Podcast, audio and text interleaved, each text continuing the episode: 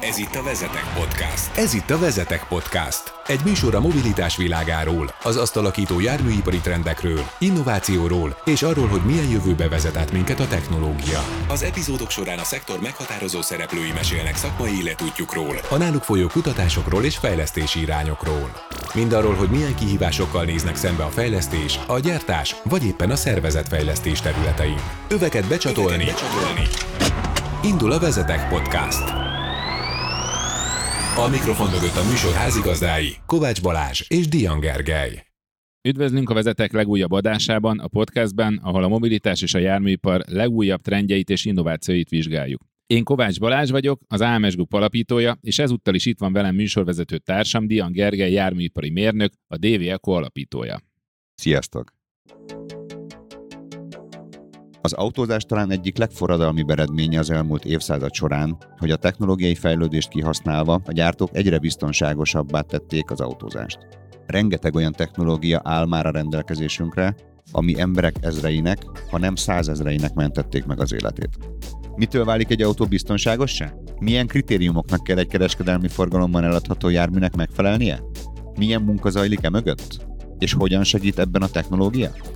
Mostani epizódunkban egyrészt a biztonsággal fogunk foglalkozni, másrészt az adas, magyarul fejlett vezetéstámogató rendszerek autózásra gyakorolt hatásáról fogunk beszélgetni. Arról, hogyan függ össze a fejlesztés, a tesztelés és az engedélyeztetés, vagyis mi kell ahhoz, hogy biztonságosan és modern körülmények között guruljunk az utakon. Meghívott vendégünk Tóth Bálint, TÜV Rheinland KTI adaszmérnöke és az Alazon site menedzsere.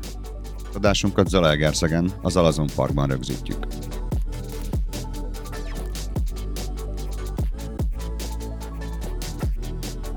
Bálint nagy szeretettel köszöntünk adásunkban, gőzkazánok, így kezdődött, ha jól tudom. Mi a sztori? Nagyon szépen köszönöm a meghívást, hogy én is szerepelhetek a podcastba. Igen, említetted a gőzkazánokat, hát ugye ez a sztori, ugye a tűvhöz kapcsolódik, és én a Tűvrejland cégnél dolgozom, és hát 150 évvel ezelőtt kezdődött gyakorlatilag, ugyanis abban az időben Németországban voltak abból problémák gyakorlatilag, hogy ezek a gőzkazánok így felrobbantak, mert esetleg nem olyan műszaki állapotban voltak a sok használt után, és akkor realizálta azt az ipar, hogy ezeket a gőzkazánokat valamilyen közös norma szerint el kellene kezdeni vizsgálni. És ott létre például ez a úgynevezett Dampfkessel Überwachungsverein, ugye ez a gőzkazánoknak a felügyeletére létrehozott szervezet, elkezdték ezeket vizsgálni és szabályozni. És később ugye ez a paletta ez bővült, tehát már nem csak gőzkazánokkal foglalkoztak lényegében, hanem olyan technikai eszközökkel is, amik a meghibásodással esetleg emberi életet vagy bármilyen más dolgot veszélyeztethetnek, és akkor így végül a Dampfkesselből technise lett, úgyhogy gyakorlatilag már úgy hívjuk őket, hogy technise Überwachungsverein, ezek a tüvök gyakorlatilag. Milyen szervezetek a tüvök? Ugye, ahogy az előbb említettem, tehát ezek műszaki felügyeletek, vagy műszaki vizsgáló cégek lényegében, és ugye igen, több tüv létezik, ugye a TÜV Rheinland az, az egyik közülük, de itt említhetnénk más TÜV kezdetű cégeket is, illetve hát nem csak tüfnében futnak ilyen cégek, tehát azért Németországban van egy-kettő olyan is, amit egyébként máshogy hívnak. A lényeg az, hogy igazából a tüvöknél mindig egy ilyen független harmadik félként tud megjelenni az ilyen vizsgálati feladatokban, tehát majd fogjuk érinteni a járműiparba, ez például a típus jóváhagyásnál jelenik meg, de például a Tüvrejland esetén is el lehet mondani, hogy több business streamünk is van lényegében, amiből a mobility, tehát a járművekkel foglalkozó az csak egy. A mobility kívül még négy további business stream van, tehát összesen öt. Többek között foglalkozunk termékek vizsgálatával, tehát itt ilyen neked lehet megemlíteni például, mint az orvosi eszközök, vagy elektronikai eszközöknek a jóváhagyása, a harmadik félként történő tanúsítása egyébként. Ezen kívül ugye van Systems, Business Streamünk, ugye itt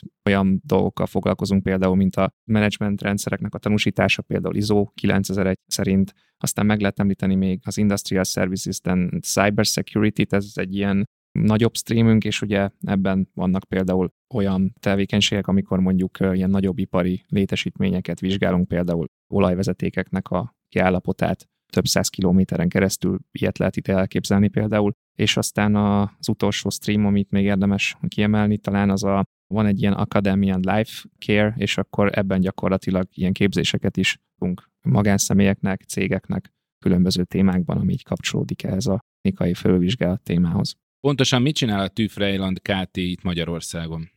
Ez egy vegyes vállalat, a Tüvrejland Intercert illetve a KTI, ami ugye a Közlekedéstudományi Intézet, tehát e között a két cég között, és Tüvrejland KTI az a tüvön belül közép-kelet-európai régióban ez a cég felel a mobilitás üzletágér. Tehát míg például mondjuk az Intercertnél az előbb megemlített business streamekből megtalálható nagyjából a többi, addig a Mobility az például a Tüvrejland KTI-hez tartozik. És sok dologgal foglalkozunk mi magunk is egyébként a mobility belül, de ugye nyilván a tevékenység, mivel mobilitás, ezért főleg azért a járművek vizsgálatára fókuszál. Egyik fő tevékenység az a típus jóágyásoknak a menedzselése Magyarországon például, de azon túl foglalkozunk különböző ilyen előteszteléssel is, tehát aminek a vége nem feltétlenül a homologálás vagy a típus jóágyás, de foglalkozunk egyéb vizsgálatokkal is, ahol ugye a járműveknek a műszaki megfelelőségét kell egyedi jóváhagyásokkal például. Például hozzánk tartozik a, az amerikai autós üzlet, tehát, hogyha például valaki amerikai autót hoz be, akkor az legtöbbször nálunk köt ki egyébként. De meg lehet még említeni a tűzoltóautókat is. Azt hiszem, talán erre büszkék is lehetünk, hogy azt hiszem, hogy a legtöbb tűzoltóautó, ami magyar utakon fut, ugye ezek mind ilyen egyedi járművek, és akkor ezeknek a jóváhagyásával is a Tüvrejland KT foglalkozik az esetek nagy részében. De a komplett járműveken kívül természetesen meg lehet említeni egyébként még a járműveknek az alrendszereit, tehát nem csak arról van szó, hogy jön egy komplet jármű, és akkor azt megvizsgáljuk, hanem egyébként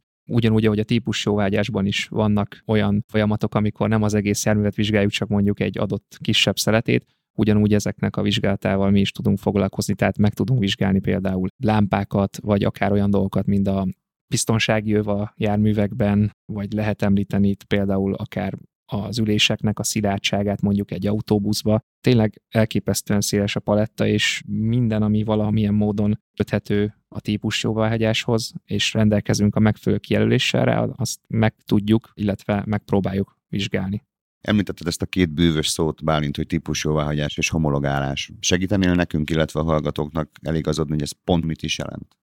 Hát amikor én ezt a két szót említem, akkor azt ugye egymás ekvivalenseként, vagy szóval egyenlőként használom őket, csak kedvéért mindkettőt használjuk, de ugye mi is ez a típus jóvágyás, vagy hogy hívjuk, ugye homologálás, ez egy nagyon érdekes témakör, és szerintem mindenképp érdemes róla egy pár mondatot szólni, mert sokaknak nem biztos, hogy ez megvan, hogy egyáltalán miért beszélünk arról, hogy típus jóvágyás. Ugye azt tudni kell, hogy amikor egy jármű szalomba köt ki és megvásárolhatjuk, azelőtt azért nagyon sok más is van, ugye nyilván a fejlesztésről nem beszélve, ebben mi kevésbé vagyunk úgymond érdekeltek, de az a lényeg, hogy amikor befejeződik a járműnek egy ilyen fejlesztési ciklusa, és úgymond eléri azt az állapotot, amikor már érett erre a típus jóvágyásra, akkor ugye egy független harmadik félnek vizsgálni ezt a járművet, és az ő jegyzőkönyv alapján a gyártó el tud menni egy hatósághoz, és az a hatóság kiadja úgymond ezt a típus jóváhagyást, és csak akkor kerülhet a jármű gyakorlatilag a piacra, hogyha rendelkezik az összes jóváhagyással, ami a járműnek a kategóriájára vonatkozik. Tehát ugye nyilván más típus jóváhagyási tesztek vonatkoznak, meg megfelelőségi követelmények vonatkoznak egy buszra, vagy kamionra, vagy már egy személygépjárműre, de a lényeg az, hogy ez egy elég nagy lista, amin végig kell menni minden jármű esetében. És igazából ez a típus jóvágyás ez azért is érdekes, mert ezek az előtesztelések, illetve a különböző ilyen fejlesztés közbeni tesztek, azok általában legtöbbször a gyártóra vannak bízva, és akkor az ő saját belső standardjai alapján zajlanak. Viszont a típus jóváhagyásnál fontos az, hogy ott legyen tényleg egy független harmadik fél, mint például a Tüfrejland KT is, és ő teszteseteken pontosan pontról pontra végigmenjen, és az alapján ő jelentse ki azt, hogy a jármű megfelel azoknak a műszaki kritériumoknak, amik benne vannak ebben az előírásban és hogyha ez megtörténik, akkor az ő jegyzőkönyvével a, elmehet a jóváhagyást kiadó hatósághoz, és ha minden megfelel, akkor megkaphatja a jóváhagyást. Ami még érdekes, hogy ugye említettem tevékenységünk kapcsán az, hogy a típus jóváhagyás gyakorlatilag nem csak egy egész járművet érinthet, hanem itt az al rendszerekre is vonatkozhat, és egyébként ez így is épül föl, tehát viszonylag ritkán látunk mi olyat a mi gyakorlatunkban, hogy egy jármű egy ilyen whole vehicle, tehát egy ilyen teljes jármű jóváhagyásra érkezik, hanem általában ez kicsit most konyha nyelven szólva, vagy nem annyira szakmaiasan, de egy ilyen összelegózás is zajlik, tehát az azt jelenti, hogy a jármű csarrendszerét megvizsgáljuk megfelelő előírás alapján. Most már persze van arra lehetőség, hogy egyben történjen meg ez a jóváhagyás, tehát gyakorlatilag ahhoz is ugyanúgy össze kell gyűjteni ezeket a elemeket. Ugye most, hogy így már mélyedtünk egy kicsit abba, hogy típus jóváhagyás, gyakran emlegetem, egy kicsit érdemes lenne beszélni ennek a szervezeti, meg ugye az egész globális hátteréről, hogy ez hogy alakult ki, és miért van erre szükség. Európában, illetve több országban is a világon jellemző, hogy ezt a típus jóváhagyást használják, és gyakorlatilag ez az egész az ENSZ-hez kapcsolódik. Ugye a korábban ENSZ, LGB, most már talán csak simán ENSZ-ként hivatkozunk rá, ugye a UN, vagy UNEC, és a lényeg az, hogy a 1958-ban volt a Genfi egyezmény, és akkor a, gyakorlatilag ebben az egyezményben kezdett el egységesedni a, ennek a műszaki háttere, vagy műszaki megfelelőségére vonatkozó előírások, és ennek a, az egyezménynek gyakorlatilag az ilyen amenmenjei, mellékletei mondjuk, az úgynevezett előírások. És ezek az előírások gyakorlatilag definiálják azt, hogy egy adott a rendszernek az autóban, vagy a járművekben milyen követelményeknek kell megfelelnie. És ami érdekes ebben, hogy Magyarország egyébként kötelező érvényűnek tekintette ezeket a, az előírásokat. Azt hiszem hetedikként csatlakoztunk, és ezért van az, hogy például a magyar jóváhagyási számok azok E héttel kezdődnek. Egy egyszerű példa, hogyha megnézzünk egy szélvédőt például, akkor ott elég jól látszik, hogy ugye mindig van valami rá égetett vagy rá festett szám a márkajelzés környékén valahol, valamelyik sarokban, és ott lehet látni egy ilyen nagy kört, amiben van egy E betű, és utána egy szám. És hogyha olyat látunk, ami E7, akkor az például Magyarországon lett jóváhagyva. Gyakorlatilag most már 160-nál tartunk, illetve több mint 160-nál,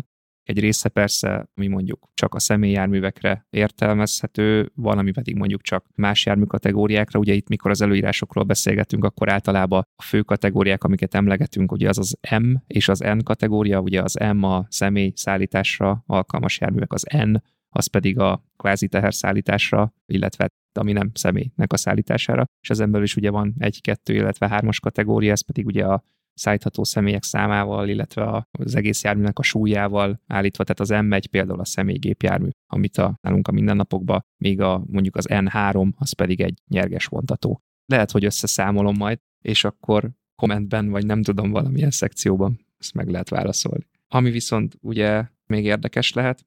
hogy vannak olyan előírások egyébként, amelyeket külön is meg lehet erműbe csinálni. Például lehet olyat csinálni, hogy szélvédőt, ha jól tudom, vagy egy lámpatestet, azt simán jóvá hagyhatunk az adott előírás alapján, és akkor az belekerülhet a típuson belül többféle modellbe is, de nem kell a konkrét járműben behagyni. De például egy fékrendszer esetén ez már nem ilyen egyszerű, tehát ott, hogyha van egy olyan módosítás, hogy mondjuk több kerék van, vagy egy más a, az alapszerkezet, akkor ott már azt külön kell kezelni, és minden egyes típusnál ezt meg kell csinálni. És hát ugye elég sokféle rendszer lehet itt megemlíteni egyébként összességében. Most a fékrendszer az egy elég komplex ezek közül, de az például egy ilyen nagyobb rendszer, ez olyannyira komplex, hogy például ez egy olyan előírás, ahol egyértelműen külön válik a személygépjárműves és a nagyobb kategóriás vagy nehezebb járműveknek a fékrendszere, olyannyira, hogy eredetileg volt egy előírás, ez a 13-as, mert ugye ezek ilyen számmal vannak jelölve, és a 13-as lett egy 13H, az pedig a személygépjárművekre vonatkozik, tehát hogy itt kettő előírás is taglalja ezt, és hát egy ilyen előírás az általában, főleg a fékes az ilyen 100-200 oldalas, van egy-két rövidebb is, de azt látjuk, hogy ahogy ezek folyamatosan fejlődnek, azért igencsak kúsznak a 60-80-100-120 oldal irányába, és ebből nagyon sok egyébként tényleges műszaki paraméter és funkció követelmény megtesz leírás. Amellett, hogy egyébként van nagyon sok administratív, meg ilyen jogi jellegű sor vagy paragrafus is benne. De pontosan mivel foglalkozol a mindennapokban?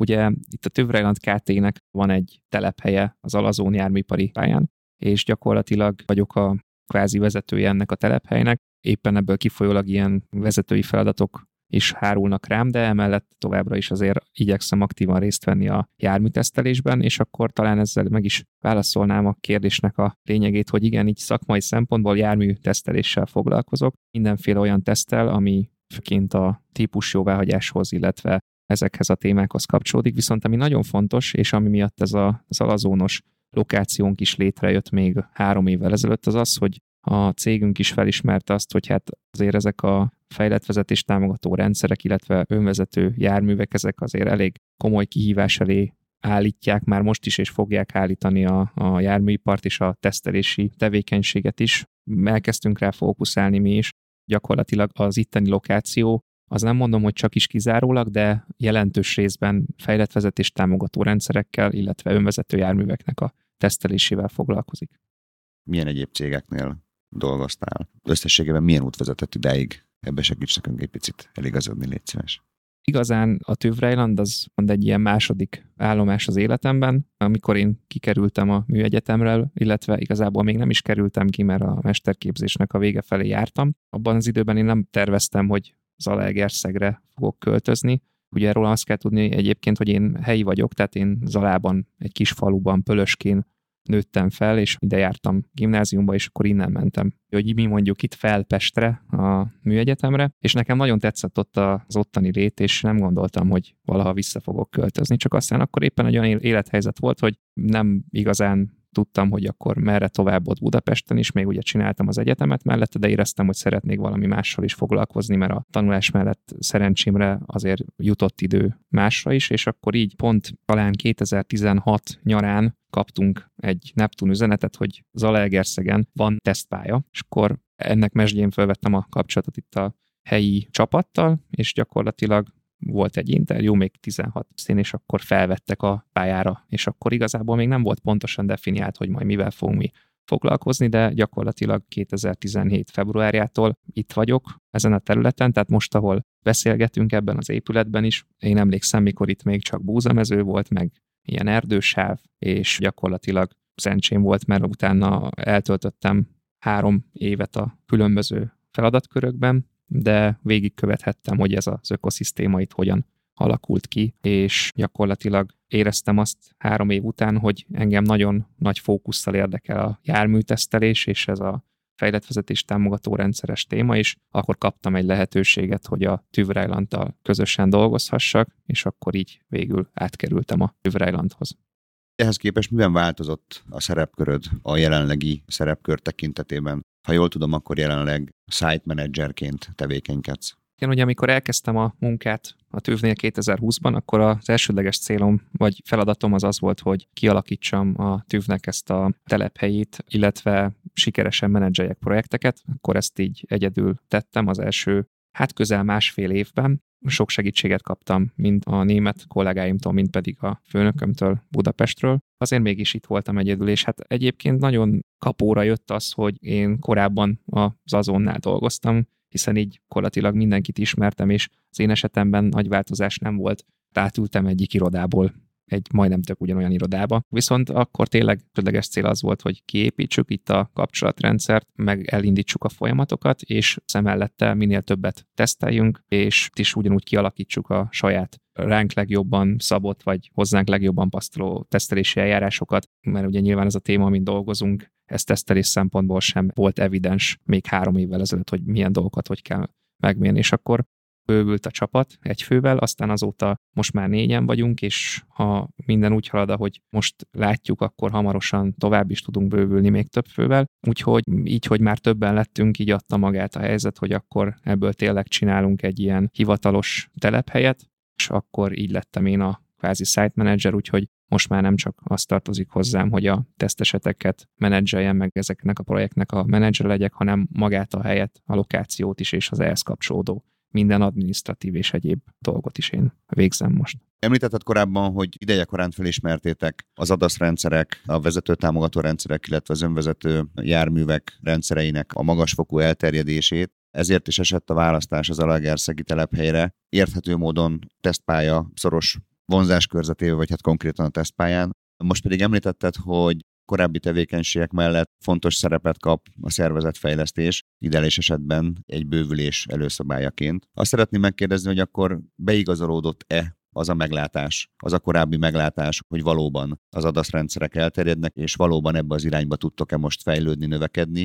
Hogyan néz ki a, ha lehet így fogalmazni, a hétköznapotok adaszrendszerekkel, önvezető rendszerekkel foglalkoztok? Mind a kettővel egyébként most is párhuzamosan. A legelején egyébként elég sok önvezető rendszer volt, vagyjuk ilyen AD-nek, tehát akkor így hívtuk, hogy Autonomous Driving, aztán most egy ideje azt hiszem a, a mainstreamben talán ADS-nek, tehát Automated Driving Systemnek hívják ezeket, tehát nagyon sokszor, amikor beszélgetünk róla, akkor ugye ez az ADAS és ADS téma, ami hozzánk tartozik. És igen, abszolút beigazolódott, mert mindkét terület nagyon erős az utóbbi időben, és ami érdekes, hogy ugye évvel ezelőtt körülbelül, amikor ezt elkezdtük, akkor egyik sem volt feltétlenül nagyon túl szabályozva előírások tekintetében. Talán itt először röviden a EDS-ről lenne érdemes egy pár szót, tehát az autonóm rendszerekről vagy az önvezető járművekről beszélgetni egy kicsit. Ugye ez továbbra sem egy túl szabályozott előírások tekintetében, és itt amikor előírásokról beszélek, akkor ugye a típus jóváhagyással kapcsolatos előírásokról beszélek. Tehát itt ha egy önvezető járművet valaki hát forgalomba akar helyezni, az nemes egyszerűséggel nem tudja. Ennek az az oka, hogy ez még nincsen kiforva ez a rendszer, de hát azért mégis látunk önvezető járműveket az úton, nyilván tesztelési cél a legtöbb esetben. Nagyon szertágazóan lehetne beszélni a témáról, Ugye egyrészt több ilyen hír talán az USA-ból, Amerikából érkezik, de tudjuk azt is időnként a hírekből is, akár hogy Kínában is egyre több ilyen rendszer van az utakon. Ennek oka, hogy arról beszéltünk korábban a típus jóvágyási rendszerről, akkor ugye Európában és nagyon sok más országban, akik így az ensz ilyen jellegű kapcsolatban vannak, mint mi is, tehát a Genfi Egyezmény és az a vonal, amit már egyszer említettem, ugye ott ez a típus jóváhagyás, ez egy nagyon túlszabályzott folyamat. Viszont például ezekben az országokban, mint Amerika vagy Kína, főleg ugye Amerikában ez a self-certification megy, ahol a gyártó gyakorlatilag saját maga nyilatkozhat arról, hogy a különböző normáknak, standardoknak, biztonsági előírásoknak megfelel a jármű, és akkor ő, ki, ő ezt a terméket ki is tudja tenni a közútra, és akkor például ott ezek az autonóm járművek is ez alá esnek, vagy ebbe a kategóriába, és ezért láthatunk Uber robotaxit, meg Waymo-t, a, talán a Google-től, és hasonló rendszereket. Viszont Európában kicsit más a helyzet. Az önvezető járművek témakörében ugye egyrészt kezd ketté válni egy kicsit. Egyébként a kezetekben az USA-ban is így volt, de Európában is az nagyon jól látszik, hogy ketté válik. Van egy tesztelési rész, illetve van úgy egy maga egy ilyen már forgalomban egy termékként használható rész, és a tesztelési résznél Magyarországon is egyébként, és azt hiszem korábbi adásban ez már elhangzott, 2017 óta ugye a mobilitás platform berkein belül ugye említette talán pont a Geyer Zsolta folytatott során, hogy ugye Magyarországon is lehet közúton autonóm fejlesztési célú járművet tesztelni, ami egyébként egy jó jó és hasznos tevékenység, pont azért, mert ezeket a rendszereket olyan környezetben lehet kipróbálni, ahol ugye azoknak működnie is kell. És ugye ez volt már egyébként talán a németeknél is ilyenfajta jogszabályi rendszer. Nem véletlenül említettem most a németeket, mert ugye ők talán tavaly vagy tavaly előtt, ebben most nem vagyok teljesen biztos, de már egy éven kívül ők elfogadták az autonóm járművekre vonatkozó törvényüket, aminek értelmében ilyen járműveket Németországba közúton forgalomba lehet helyezni. Persze nyilván nagyon komoly szabályok mentén, tehát nem csak a járművet kell vizsgálni és jóváhagyni, hanem akár az ODD-t is, tehát az Operational Design Domain-t is, amin belül a jármű működik. Úgyhogy a németeken kívül talán már a franciáknak is van ilyen törvénye, és nem vagyok benne biztos, hogy itthon dolgoznak-e rajta még, vagy már, vagy nem, de érdekes abból a szempontból, hogy a tagállamokon túl, tehát az EU-s tagállamokon túl maga az EU is felismerte azt, hogy ilyen szabályozásra, előírásokra szükség lehet az autonóm járművek esetében is. Tavaly kihozta ezt az új ilyen Implementing Act-et, amelyben gyakorlatilag megnevez különböző önvezető jármű kategóriákat a teljesség igénye nélkül robotaxik, hub-to-hub transportation, wallet parking, vagy autonomous wallet parking egyébként, és ugye az urban shuttle, tehát ezek a személyszállításra alkalmas kis buszok lényegében, amiben ugye nem tartózkodik vezető, és éppen ezért, mivel az EU alkotott egyfajta ilyen törvényt rá, próbálja ezt abba az irányba tolni, illetve hát ez sikerül is neki, hogy ugye akkor ez egy EU-s típus jóváhagyás alá essessenek ezek a járművek, és most erőteljesen dolgoznak azon, hogy akkor ez a törvény ez hogyan fejlődik tovább, és gyakorlatilag mivel ez egy EU-s előírás, ezért ezt majd szépen sorban vagy idővel a tagállamoknak is alkalmaznia kell, úgyhogy minden jól megy, akkor hamarosan ez az önvezető járműves jóváhagyás, ez lehetséges Európában is, és így egyre több ilyen fejlesztéssel találkozhatunk majd a közúton is akár. Amit még érdekes, hogy ugye vagy ami miatt ezt elmeséltem, az az, hogy ugye hogyan fejlődött ez a téma az elmúlt akár csak három évet nézzük, tehát az elmúlt három évben is, és ez is csak azt igazolja, hogy annó, mikor ezzel elkezdtünk mélyebben foglalkozni, nyilván a cégcsoport az azért talán egy kicsit már korábban is, de ugye mi itt helyben az akkor egy jó választás volt. Említettél Bálint irányelveket, szabályzásokat, jogi háttereket, ugye az önvezető rendszerek tekintetében. Hogyan néz ki itt a helyzet az ADAS rendszerek tekintetében, a vezetőt támogató rendszerek tekintetében? Ugye hát először is itt fontos, hogy röviden megemlíteni, bár akik hallgatják az adást, jól tudom, hogy akkor ők már azért képben vannak azzal, hogy valószínűleg mit jelent az, hogy adasz, de hogy itt a vezetés támogató rendszereknél, amikor ezeket említjük, akkor nyilván olyan rendszerekre kell gondolni, amelyek támogatják a vezetőt valamilyen tasknak az elvégzésében, viszont ami nagyon fontos, hogy nem helyettesítik a vezetőt. És szoktuk a szakmában emlegetni a SAE vagy SAE szinteket, ugye itt öt szint van, és akkor ugye a legkisebb az, amikor kvázi nincs, vagy alig van ilyen support a jármű részéről, az ötös meg az, amikor már teljesen önvezető, és ugye az emberre szükség sincs a működésében. És ha jól emlékszem, akkor talán a Geyer Zsolt is említette, hogy nyilván az, hogy ezek milyen időtávban terjednek el, az sokat változott az elmúlt pár évben, amikor ugye ezekről a dolgokról beszélgettünk, illetve a munkacsoportokban is beszélgettek, mind az ENSZ-ben, mind az EU-ban. De visszatérve a fejlett vezetés támogató rendszerek esetében, ugye tudod, hogy akkor itt gyakorlatilag ilyen level 2-ig, vagy 2 pluszig, vagy 2 félig, már így is láttam leírva, ugye ez hivatalosan nem létezik, de körülbelül idáig terjednek. Mert ugye level 3-as az már egy kvázi önvezető szint, és ott már amilyen módon jogi felelősséget adhatunk a járműnek abban az esetben, hogyha nyilván valami olyan balesetet okoz, amiben egyértelműen kimutatható a gyártó vagy a jármű rendszerfejlesztőnek a felelőssége. Úgyhogy az adások esetén a rendszerek említhetők itt meg, például sávelhagyásra figyelmeztető, sávtartó rendszer, sávkövető rendszer, de most már vannak olyan rendszerek is ezen szinteken, tehát level 2-ig, ami képes kérésre sávot váltani, illetve megemlíthetjük itt az automata vészféket, ugye ez az AEB,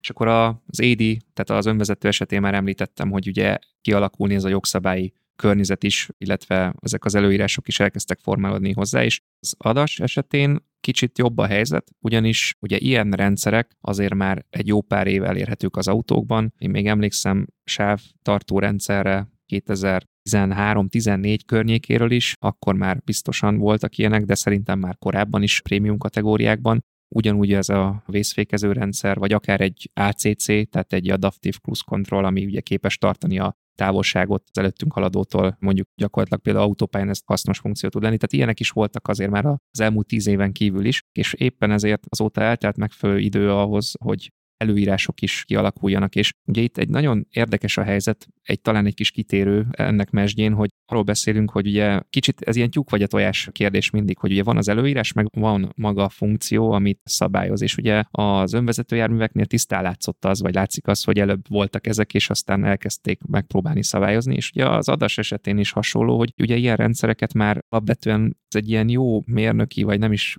feltétlenül mérnöki, de egy ilyen jó érzésű közelítés lenne, hogy az ember azt mondja, hogy hú, hát ha valami elő van írva, akkor arra fejlesztek egy járművet, és akkor nyilván van az előírás, és akkor annak egy jármű funkció megfelel, és gyakorlatilag ez a folyamat, hogy megszületik az előírás, és akkor utána mindenki azt beépíti a járművébe, és akkor bent van a járművekben, de hát ugye valójában a valóság pont fordítva működik, tehát az autógyártók, az autóipar annyira előre ment ebben a témában, hogy nyilván az előírások ezt nem tudták követni, tehát ugye ez is egy jó példa, hogy az adas funkciók előbb jelentek meg, mind az előírások. Viszont megjelentek az előírások, ez fontos, és akkor például itt lehet akár már említeni a, egy elég régi példa a vészfékező tehergépjárművekben, tehát kamionokban, például talán 2014-től ez kötelező, ugyanúgy, ahogy a sávelhagyás figyelmeztető is. Nyilván ott egy elég komoly biztonsági vonzata van. Van olyan magyar cég, aki ilyen rendszereket fejleszt, és ők szokták mutatni azt a tanulságos videót, amikor a jön a kamion az alagútba, és feltolja a kocsisort, és akkor ez egy,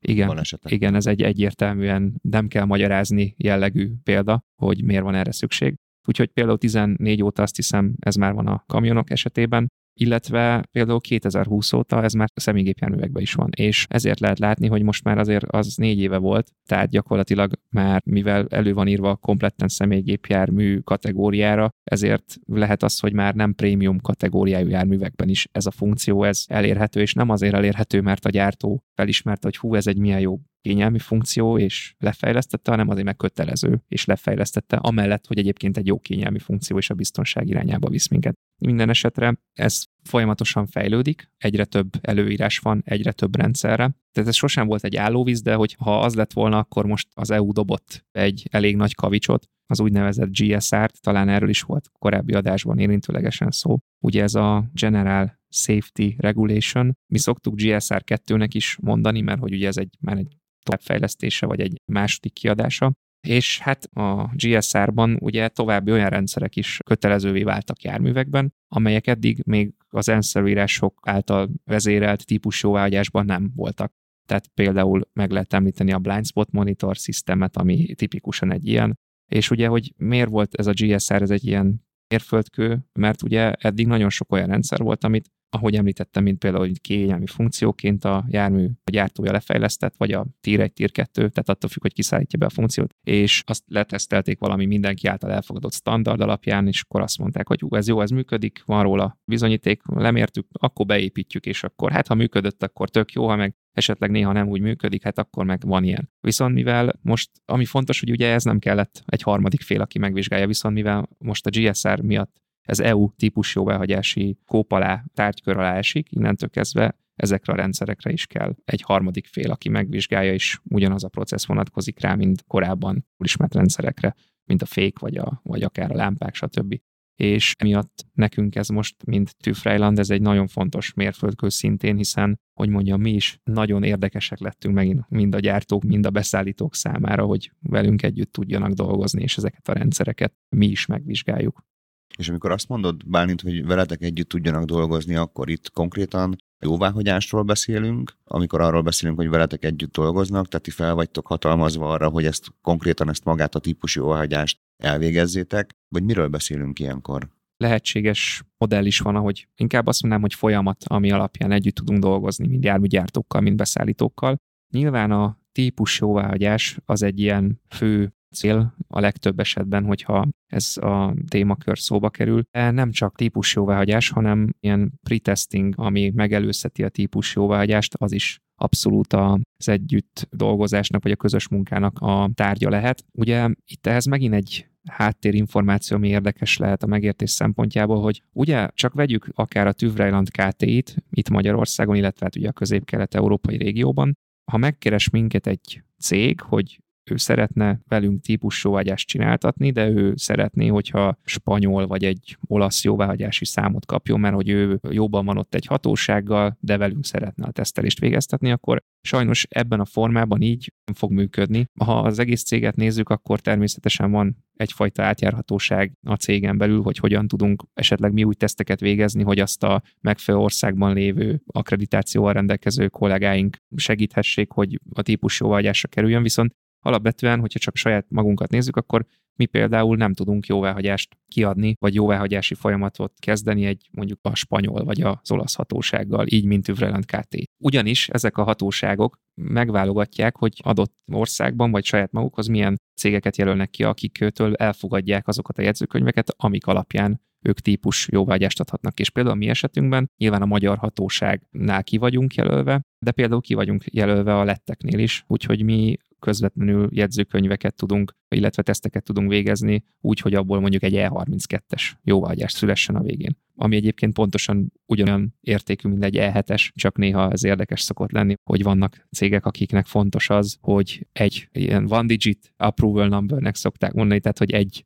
számjegyű hatóságtól vagy országtól kapják ezt, de lényegében ez a, nem változtat azon, hogy ugye ugyanazt jelenti, mert mindenki ugyanazok alapján az előírások alapján dolgozik. És hogyha pedig nem típusjóvágyásról beszélünk konkrétan, akkor ugye mind említettem ilyen előtesztelés, ahol pedig igazából, és itt ez nagyon fontos kiemelni, hogy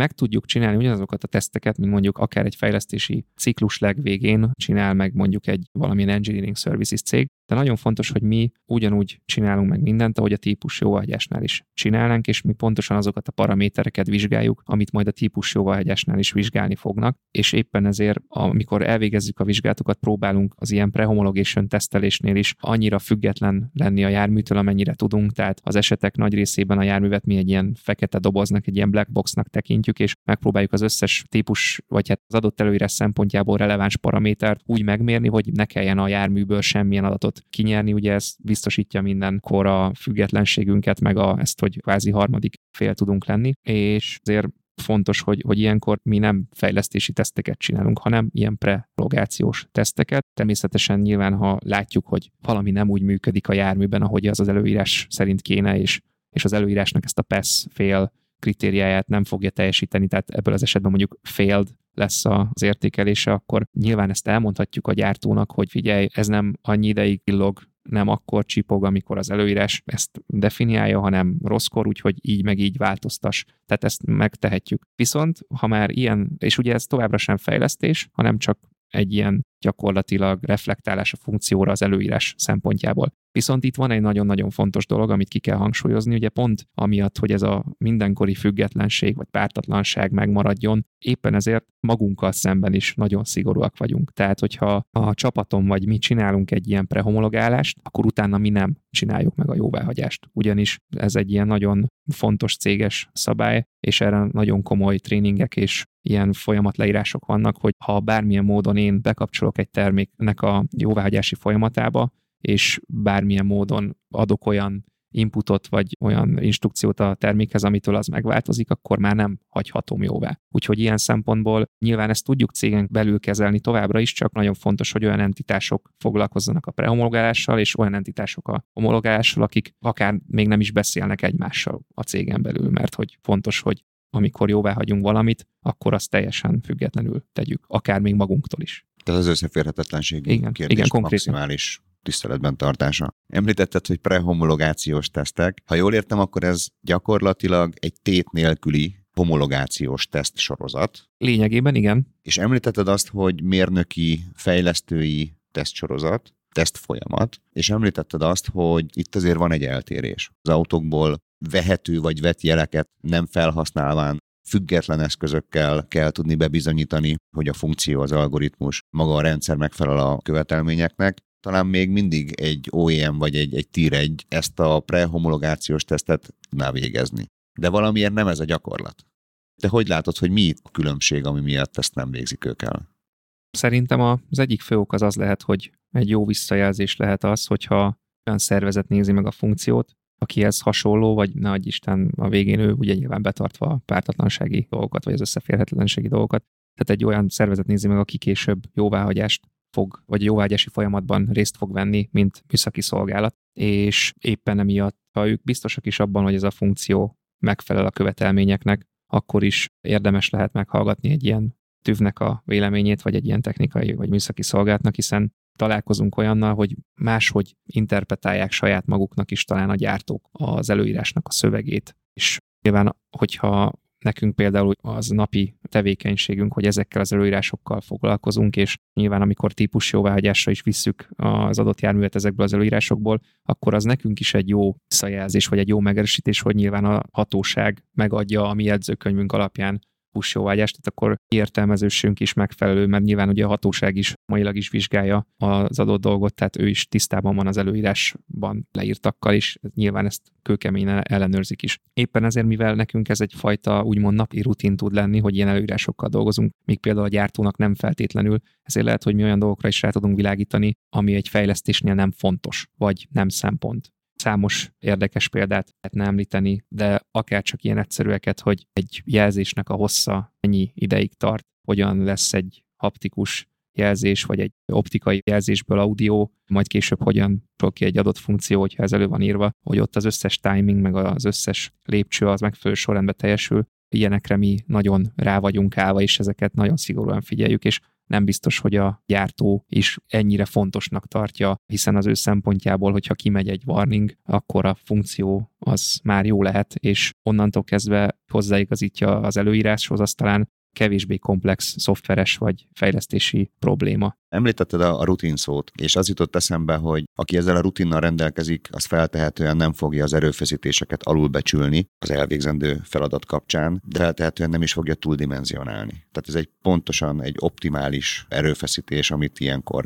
egy rutinnal rendelkező fél beletesz, illetve ami még eszembe jutott, erősítsd meg, kérlek, vagy cáfold meg, hogyha van rálátásod, hogy elképzelhet, hogy az eszközpark is egy bizonyos szempontból más. Tehát akár azok a céleszközök, amikkel mondjuk a, a hibajelzések, ez legyen egy szöveg alapú, egy audio alapú hibajelzés, hogy ezeknek a mérése nagyon pontosan néhány 10-100 millisekundum felbontásban, hogy ez is lehet különbség? Hát a válasz röviden, hogy igen, tehát természetéből kifolyólag ugye nyilván a fejlesztő, amennyire láttunk ilyen projektet közelről, azért ő tudja venni az összes jelet a járműről, a Kent, a flex rate, és az ott futó összes message-et, akár értéket is, és azt akarja eldönteni, hogy megfelel az előírásnak, akkor ő látja azt, hogy mondjuk alkalomattán mondjuk látja azt, hogy a járműnek a lassulása milyen volt a saját beépített szenzorból. vagy éppen a kormányszög mennyi volt, vagy éppen a, a jó rate, ami az ESP szabályozásához szükséges, az mennyi volt. Viszont az, hogy ő látja ezt, szabályozza is a rendszert, az ugye már kapásból egy kicsit ilyen ellentmondásos,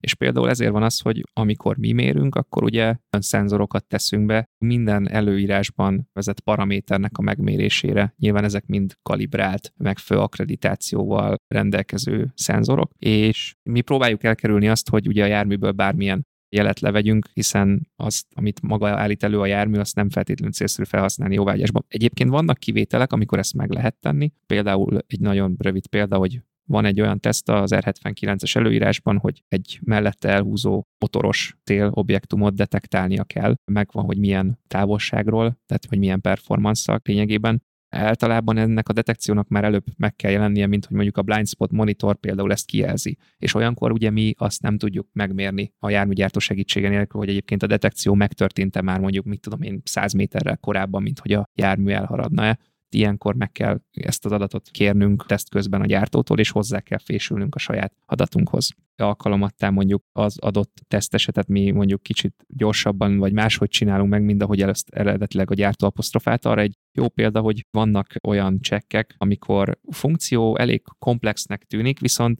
ha megfelelőségi szempontból, sőt komplex is nem csak annak tűnik, viszont megfelelőségi szempontból nem feltétlenül vannak definiált mérendő paraméterek, vagy a paramétereknek a tartománya az kellően nagy, és igazából gyakorlatilag szemmel el lehet dönteni, hogy megfelelt vagy nem felelt. Erre el tudom képzelni, hogy egyes gyártók jobban ráfekszenek, hiszen neki biztosítania kell azt, hogy a funkció az tényleg működik, és megbízható, stb. és követi a teljesítménykritériumokat, még ha azok nem is túl definiáltak, viszont a mi esetünkben vannak olyan tesztek, amikor, és ezzel szokták is, nem jó szó, hogy csúfolni a tüvöt, de így szokták mondani, hogy nézzen, ti csak pipáltok, ez a tikina box, és valóban vannak olyan tesztek, amikor ez csak a megfelelő akkreditációval, tapasztalattal bíró vizsgáló, tehát inspektor vagy mérnök, az ránéz, várja, hogy lemenjen a funkció, vagy megcsinálja ezt a ellenőrzést, és aztán tesz egy pipát a jegyzőkönyvbe, hogy megnéztem, és megfelel, és egyébként az ő szava az ilyenkor bizonyító erejű, tehát nem kell feltétlenül mondjuk egy fotót mellé rakni, vagy egy mérési fájlt, vagy ilyesmi. Az általad elmeséltek alapján nekem keletkezett egy olyan benyomásom, mint hogyha szigorúbb uniós szabályozás és gyakorlat, akár az önvizsgálatát tekintve a járműgyártóknak, ez esetleg okozhat-e egyfajta versenyhátrányt az európai autógyártóknak más piacokon, például az USA és a Kína piacokon? Mert azt gondolom, így laikusként, hogy talán drágább egy szigorú jóváhagyási folyamatnak is megfelelő terméket fejleszteni, mint egy ilyen próbáltuk, tök jó a termék, nézzük meg, hogy mit szól hozzá a közönség, majd úgy is eldöntik, hogy ki veszik, kik veszik és kik nem. Tehát egyfelől lehet ez egy versenyhátrány egy Európára szánt jármű esetében, másfelől megfogalmazva a kérdés, vagy más oldalról megvizsgálva a kérdést pedig lehet-e egyfajta piacvédelmi funkciója az európai járművek esetében ennek, hogy mondjuk egy kínainak vagy egy amerikainak ha, saját hazai szabályozásukhoz képest sokkal szigorúbb szabályoknak megfelelő járműveket kell tudniuk itt az Európai Unión belül eladni, és ennek megfelelően fejleszteni. Ezt te hogy látod, Bálint? Ez egy nagyon érdekes kérdés, jól meg kell fontolnom a választ is hozzá, ugyanis mi mindig, mint tűv, próbálunk pártatlanul nyilatkozni a dologban, és nem feltétlenül szeretnék rossz interpretációt, vagy hogy mondjam rosszul, vagy valakinek esetleg nem tetsző módon válaszolni, de a személyes véleményem, vagy ami alapján, amit most látok, az egyébként mindkét kérdésre a válasz, hogyha lehet mondani olyan szempontból igen, tehát igen arra, hogy piacvédelem, meg igen arra is, hogy talán okozhat némi hátrányt az európai gyártóknak, de talán nem is feltétlenül ez a jó kategorizálása ennek a, a kérdéskörnek, hanem talán inkább az, hogy persze, mivel ha valaki beszeretne kerülni az európai piacra, akkor annak ugyanazokat a normákat kell teljesíteni, és ennek az elsődleges lényege az nem is feltétlenül talán a piacvédelem, hanem inkább a safety, a biztonság, meg a felelősség, meg az elszámoltathatóság, meg az, hogy gyakorlatilag egy transzparens processzen essen át mindenki. És igen, előfordulhat az, hogy ebben a közegben szocializálódott, vagy erre a területre főként fejlesztő gyártó ebben természetesen előnyel rendelkezik, hiszen a századik típus vagy 200. típus után